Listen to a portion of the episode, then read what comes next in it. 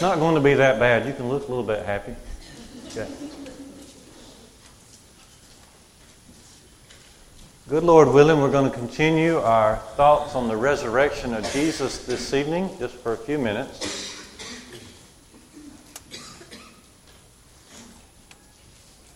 Recall, please, that we focused in, drilled in on the burial of Jesus this morning, and especially the actions and the qualities of a man by the name of Joseph of Arimathea.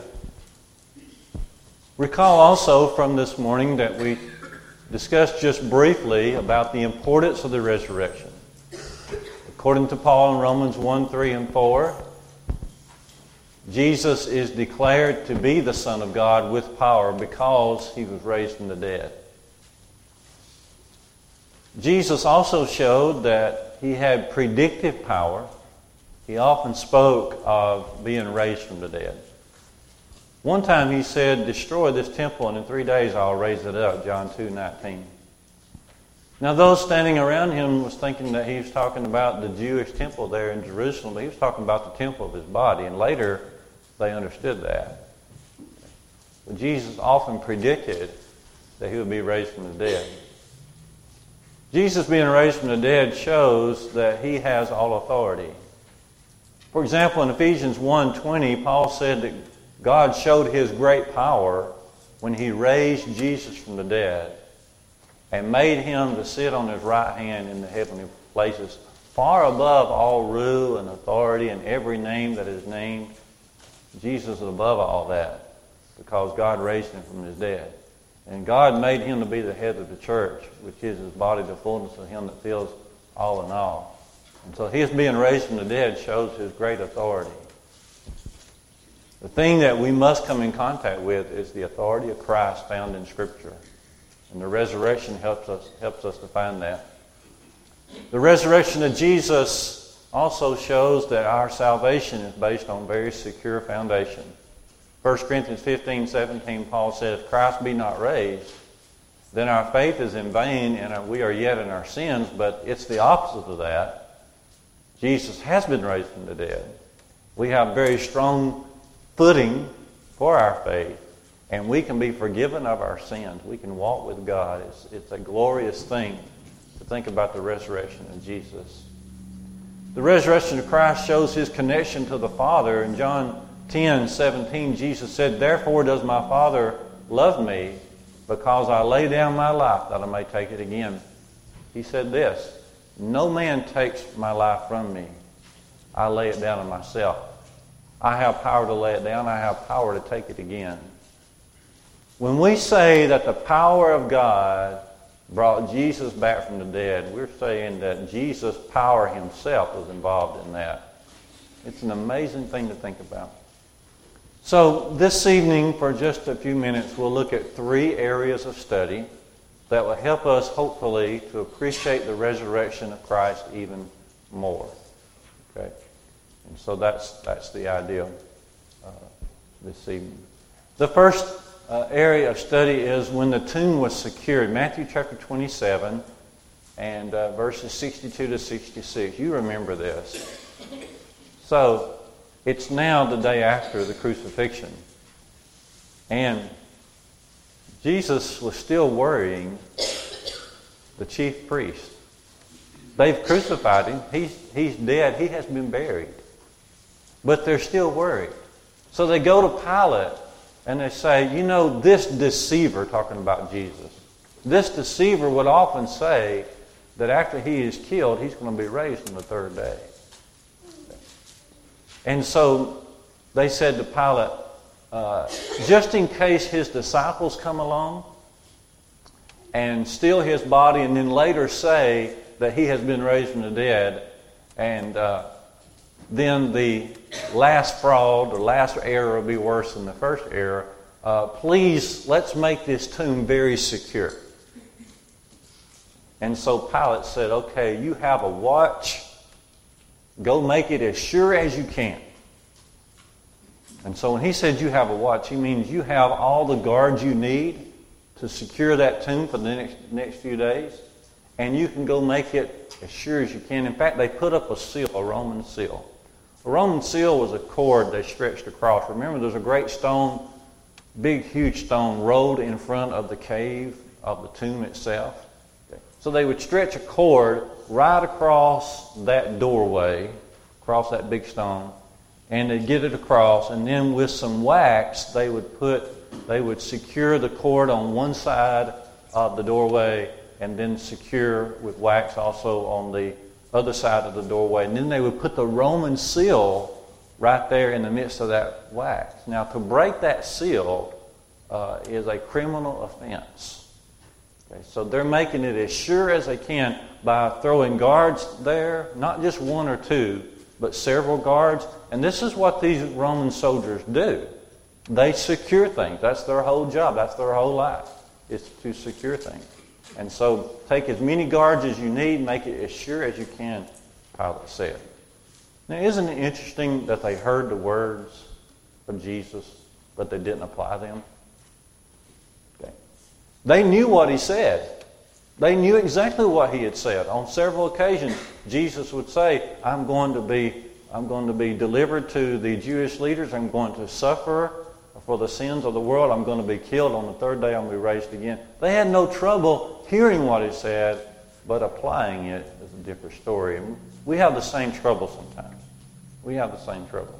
Turn with me to Revelation chapter 1 for just a second. Revelation chapter 1.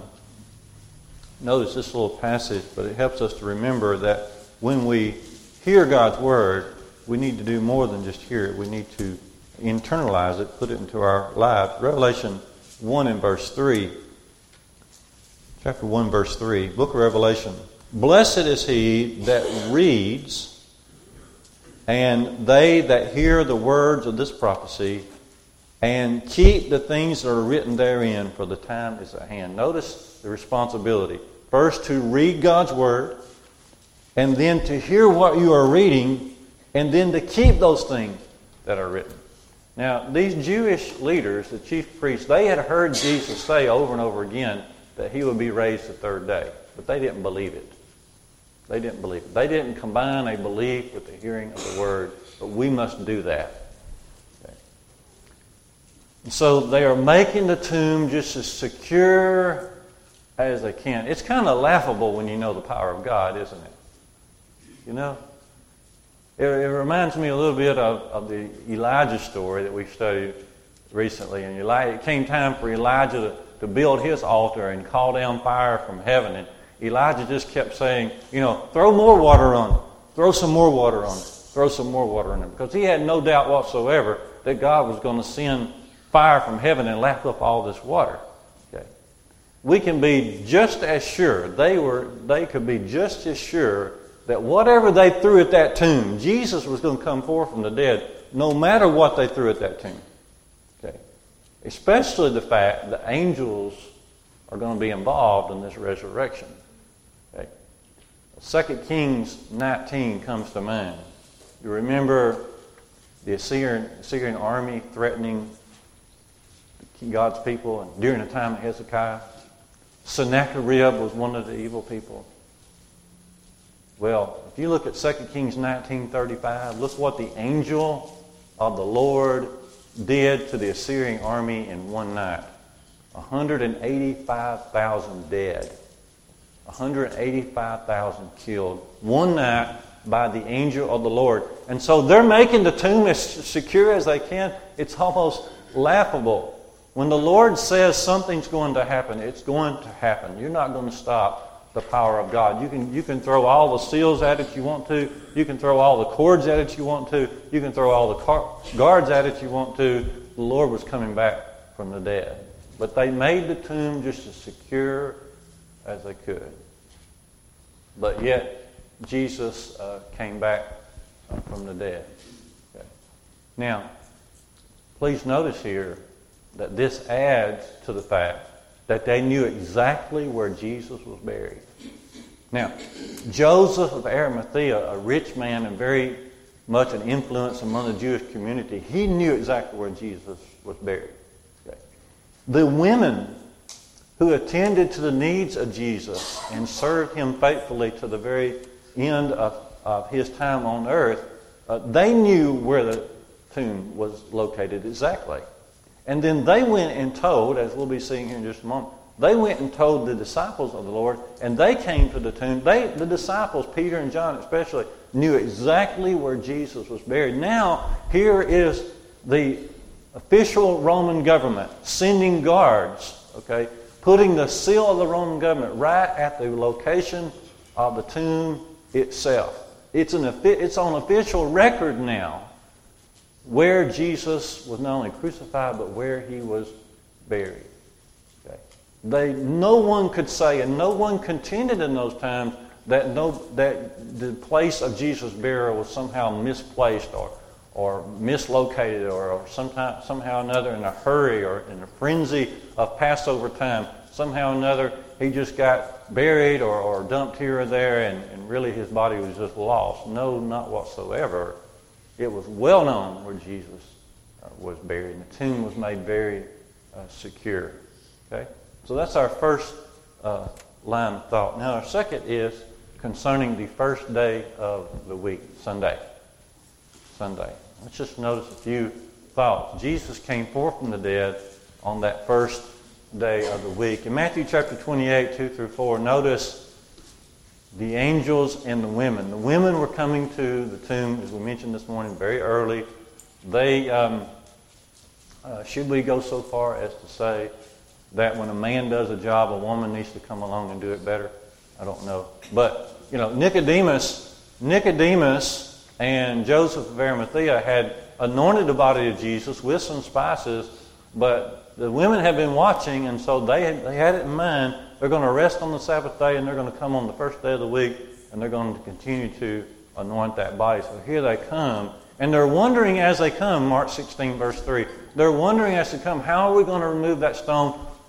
In their mind, we'll find somebody to help us. We'll get that stone moved. And when they got there, guess what? That great stone was moved.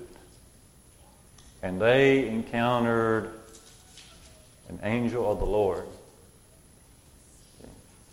but now, an earthquake had happened before all that occurred, before the women encountered the angels. And the soldiers, if you'll notice here in Matthew 28, 2 through 4, notice the soldiers had seen the angel, the soldiers had seen the earthquake, the soldiers had witnessed the resurrection, and they fell back as what? As dead men. As dead men. They they were so startled. I don't know how to explain this really. Maybe they were so startled. Maybe the presence of an angel, the presence of an angel, is just too much for a human being, human being to, to encounter. But they went back as dead men. And so this is one occurrence here on the first day of the week. Now, if you notice here in Matthew 28, 5 through 7, also in Mark 16, also in Luke 24, that the angels have something to say to the women. Okay, let's read a little bit about this. Turn with me to Matthew chapter uh, 28 and notice the words of the angel or angels to the women. The angel answered and said unto the women, verse 5, Matthew 28, Fear not, for I know that you seek Jesus, who has been crucified. He is not here, for he is risen, even as he said. Notice that. Even as he said. Jesus had said this again and again and again. Even as he said, Come see the place where the Lord lay. Where the Lord lay.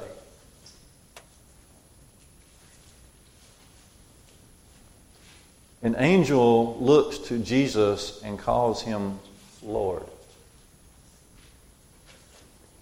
An angel who has the power to cause an earthquake and help bring Jesus back from the dead calls Jesus Lord. Come see where the Lord lay.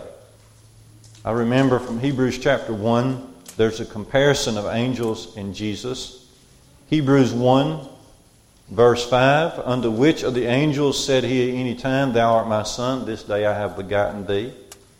And again, to unto which of the angels did he say, I will be to him a father, and he will be to me a son? And when he again brought the firstborn into the world, he said, Let all the angels of God worship him. Worship him. Who? The Lord. Who's the Lord? The Lord Jesus. And so, with that information from Hebrews 1, we can easily see why the angel of the Lord looked to the women and said, Come see the place where the Lord lay. The Lord. The Lord. He has come forth from the dead. He is now Lord of heaven and earth. He has now been raised from the dead and been declared to be the Son of God with power. This is the Lord. Come see the place where he lay. Now, notice also from Luke chapter 24, the reading there. Luke chapter 24. I believe it's also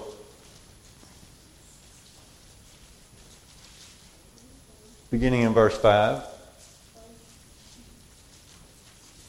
It says, The women were affrighted, they were scared, and they bowed down their faces to the earth, and they said, But the angel said unto them, Why do you seek the living among the dead? Why do you seek the living among the dead? He is not here, but he is, he is risen. Remember how he spake unto you when he was yet in Galilee, saying that the Son of Man must be delivered into the hands of sinful men and be crucified, and the third day be be raised again. On the third day, he would rise again. And they remembered his words at that time. It's wonderful the connection that continues to be made between what Jesus said and then what actually happened. Now, if you look at these passages, one of the key words given by the angels to the women is go. Go tell the disciples the Lord's going to meet you in Galilee. Go tell the brethren that the Lord's going to meet you.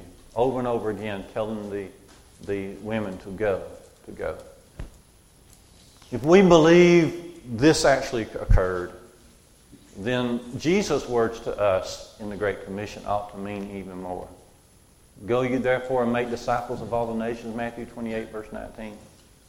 Go into all the world and preach the gospel to every creature, Mark 16, verse 15. The same message that the angel gave to the women go and say this, go and spread the news about this, is the same message that we ought to take to the world ourselves.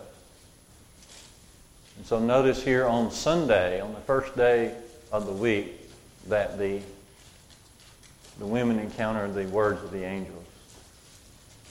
Now, Notice the reaction here, Matthew chapter 28, verses 7 and 8. Notice the reaction of the women. It says, the angel says to them, verse 7 Go quickly and tell the disciples he's risen from the dead, and lo, he goes before you into Galilee, and there you shall see him. And lo, I have told you. And they departed quickly from the tomb. Notice this in verse 8 with fear and great joy. With fear and great joy. If you're looking for an atmosphere to create at church, this is it right here. If you're looking for an atmosphere, a, mood for worship, this is the mood of the ladies. This is, this is to be our mood on Sunday. This is to be our mood anytime we have a devotional period uh, together fear, and great joy. A sense of awe, a sense of wonder, a sense of reverence toward God is part of worship, but also worship is to be a thing of great joy. Great joy. And you know that very well. And so, see here that there are several things occurring here on the first day of the week. We won't take time to go through all of these, but notice here, number five, Matthew 28, 9 and 10, Hebrews 2 and verse 12. As the women go to tell the disciples, Jesus intercepts. Jesus intercepts their travel.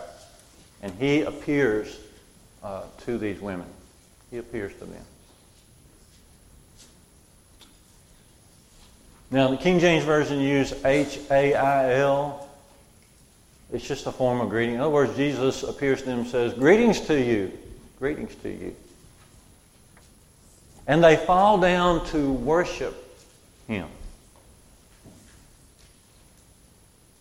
And then he says to them, You go tell my brothers, you go tell my brethren, I'm going to meet them in Galilee. Jesus, if he didn't meet the disciples any other time, he had in mind meeting them toward the north in, near uh, in the area of Galilee before he left uh, the earth. Okay. You go tell my brethren. I love that statement. Jesus is our Lord, but he's also our brother. Turn with me to Hebrews chapter 2 and notice this in particularly. Hebrews chapter 2. Jesus said, Go tell my brethren, my brethren.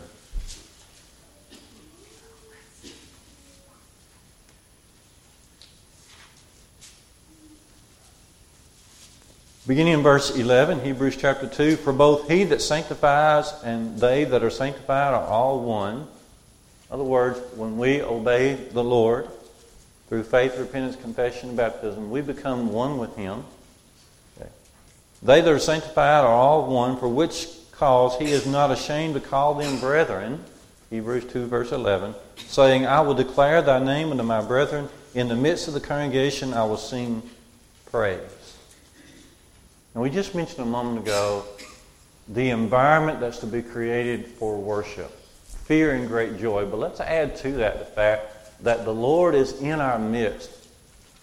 If we are faithfully proclaiming, if we are faithfully worshiping, the Lord is in our midst. And He is singing praise with us. He is not ashamed to call us brothers and sisters in the Lord. And so he says to the women as he intercepts uh, their travels, he says, Go and tell my brethren I will meet them uh, in Galilee. Okay? Now, they do go and tell the brothers in, um, if you look at Luke chapter 24, 9 through 11, if you look at Mark 16, verse 11, when they hear the report of the women, it says there that their words were as, as idle words. In other words, almost like fables. In other words, they just could not bring themselves to believe that they had seen Jesus alive and that Jesus had told them to go and tell them. They just would not believe. Mark 16, verse 11 says, they just did not believe the words of the women. And so Jesus will handle this a little bit later. Okay. In fact, let, us look at that. Look at Mark chapter 16 and verse 14, because this is going to be the occasion. This is this is the first day of the week. This is Sunday. Okay. This is the day that Jesus came forth from the dead. Okay. He is meeting people that day, right and left. He has, he's appearing to Mary Magdalene. He is appearing to these women Okay. He appears to uh, two men who are walking on the road from Jerusalem out to a little place called Emmaus. There are a lot of details here we just can't get into in one lesson. But that night, that night the disciples are together. And that night he appears to them, right in their midst. Now notice here in Mark chapter 16, that Jesus is going to have kind of, kind of he's going to have some rough words for them. Okay. Notice here in Mark chapter 16, beginning in verse number 14, it says, Afterward he manifested himself unto the eleven themselves as they sat at meat. Okay. And he upbraided them with their unbelief and hardness of heart because they had not believed, they believed not them that had seen him after he was risen. Jesus was not pleased with their unbelief. When those ladies came with those words, that should have inspired them to remember the words of Jesus, remember all his predictions, remember the ultimate plan of God. It should have inspired them to begin to believe, and yet they still would not believe even after the, the witness of these honest ladies who had come forth. Jesus upbraided them. And Jesus said a lot. You can see here, if you look at Mark 16, Luke 24, Jesus had a lot to say to them on this Sunday night meeting. Okay. This is the Sunday night meeting where Thomas was not present. Okay. And so after this, they're going to go find Thomas and report to him, and Thomas is going to say, you know, unless I actually see the wounds in his hand, unless I see the hole in his side, I'm not going to believe. So the next Sunday, the next Lord's Day after that, they're together again, and Thomas is with them, and Jesus appears to them at the next Lord's Day. And we see that in John uh, 20, 26 to 28. But right here on this very resurrection day on that night, if you look at if you look at John 20, 19 to 23, Jesus, he not only has some pretty rough words for them, he not only rebukes them for their unbelief, but he gives them encouragement. He says, John 20, 21, for example, he says, As the Father has sent me, so I am sending you. Jesus is always being a very balanced teacher. These men need to, needed to have some reproof. These men needed to be corrected. They needed to hear Jesus say, You have a hard heart. Why are you so slow to believe? But they also needed encouragement. Okay. Jesus showed them right away, even though I'm rebuking you here, I'm also letting you know that you're part of God's plan. As the Father has sent me, so I am sending you, he says. And so I wanted us to see, first of all, the fact that they secured the tomb, which leads to the credibility, of course, of the resurrection of Jesus. And then I want us to see several of the happenings that, that occurred here on that first day of the week that Jesus came forth from the dead. But the final area I just want us to glance at is the report of the guards, going back to Matthew chapter 28. The report of the guards. This may tell the resurrection record, the story, as well as anything. So, the soldiers that had been appointed to guard the tomb, there were several of them. These were well trained men. And they had all fallen back dead. Some of them came and reported to the chief priest what all things, all things that had occurred. Now, what would be involved in that? Think about what the soldiers at the tomb had witnessed. Okay. They had seen that angel. They had felt that earthquake. They had looked inside the tomb. The body wasn't there but their clothes are laying there all orderly in a very orderly fashion. They had seen the women come. They had seen the women go with excitement. Okay. And so they're telling all these things to the chief priest. Now, what would be really nice would be that the chief priest would listen to this and just go somewhere and just sit down and think over his life. Think, think over Scripture. Think about what Jesus had said. Maybe just recount everything, realign all his thoughts. But no, they get into a panic. They have to maintain somehow or another, they got to maintain their position in society as Jewish leaders. And so they come up with an emergency plan and a cover story. The plan is to offer these soldiers who are coming to tell them these things offer them a large sum of money, okay, and then to create this cover story. And here's the cover story. We want you to take this money and we want you to say this say that you fell asleep during the night, and while you were asleep, the disciples of Jesus came and they, they stole the body and took the body. Okay?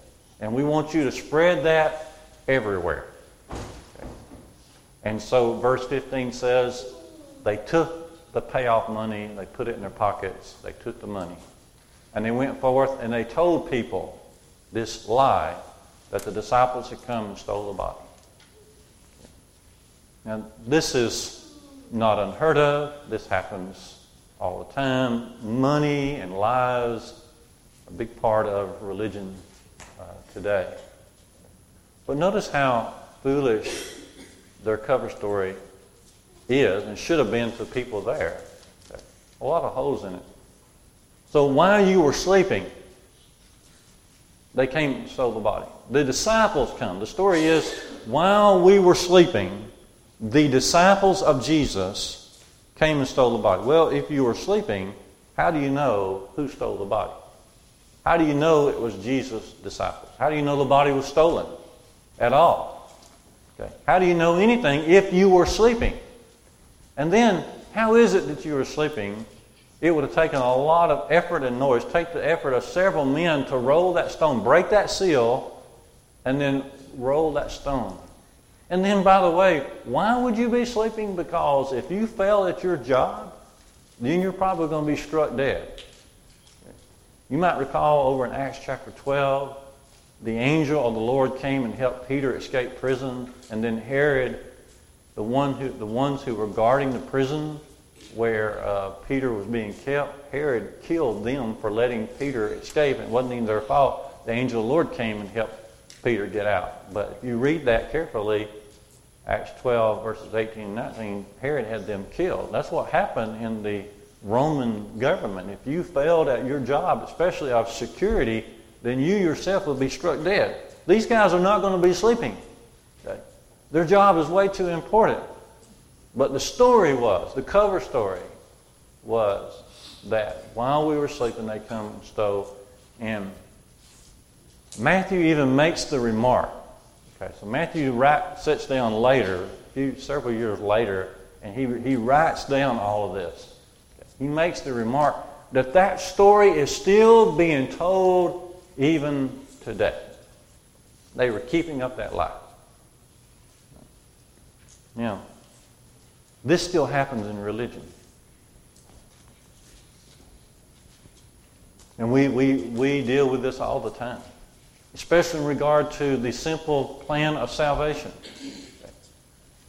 Somewhere a long time ago, somebody created in their mind that you can simply ask Jesus to come into your heart, and then your sins will be taken away, and you'll begin a relationship with Jesus. That is not even remotely hinted at in our New Testaments as far as securing salvation with Jesus Christ. That's not even remotely taught, but that lie has been received and been promoted and proclaimed and is still done even after years and years and years of Bible research. Paul once said to Timothy in 2 Timothy 3 uh, 13 and 14, he said, uh, Evil men will get worse and worse, uh, deceiving and being deceived deceiving and being deceived. And that's what these men did here. They took the money. The chief priest came up with this cover story. They offered a large sum of money. They said, Tell this lie. They were willing to tell that lie. And so they deceived people all themselves, all the while being them, they themselves being deceived. They were deceived on the front end because they didn't realize what a serious part of God's plan was being uh, revealed here, being actually done in their presence. They didn't realize how important this was to all eternity.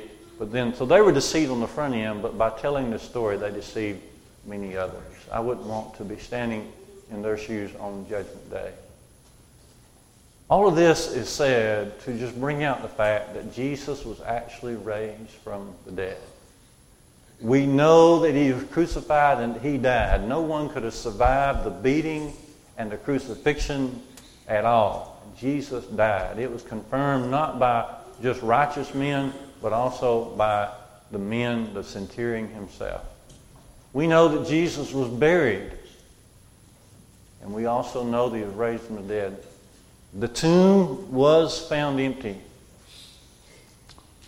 The body has never been found. Jesus appeared to several people who went and proclaimed this even, even at the cost of punishment, even at the cost of persecution, even at the cost of their own lives. They continued to proclaim that Jesus had been raised from the dead. The only reason they would do that, the only reason they would do that is because they knew it was true. They couldn't help but tell. And so this evening, as we draw our lesson to a close, please consider carefully the power of God. Please consider carefully standing in the presence of God. Please consider what it is to stand in opposition to God. And let us all be amazed at how God worked this out in the midst of earthly affairs, when things looked black, God brought joy to the world.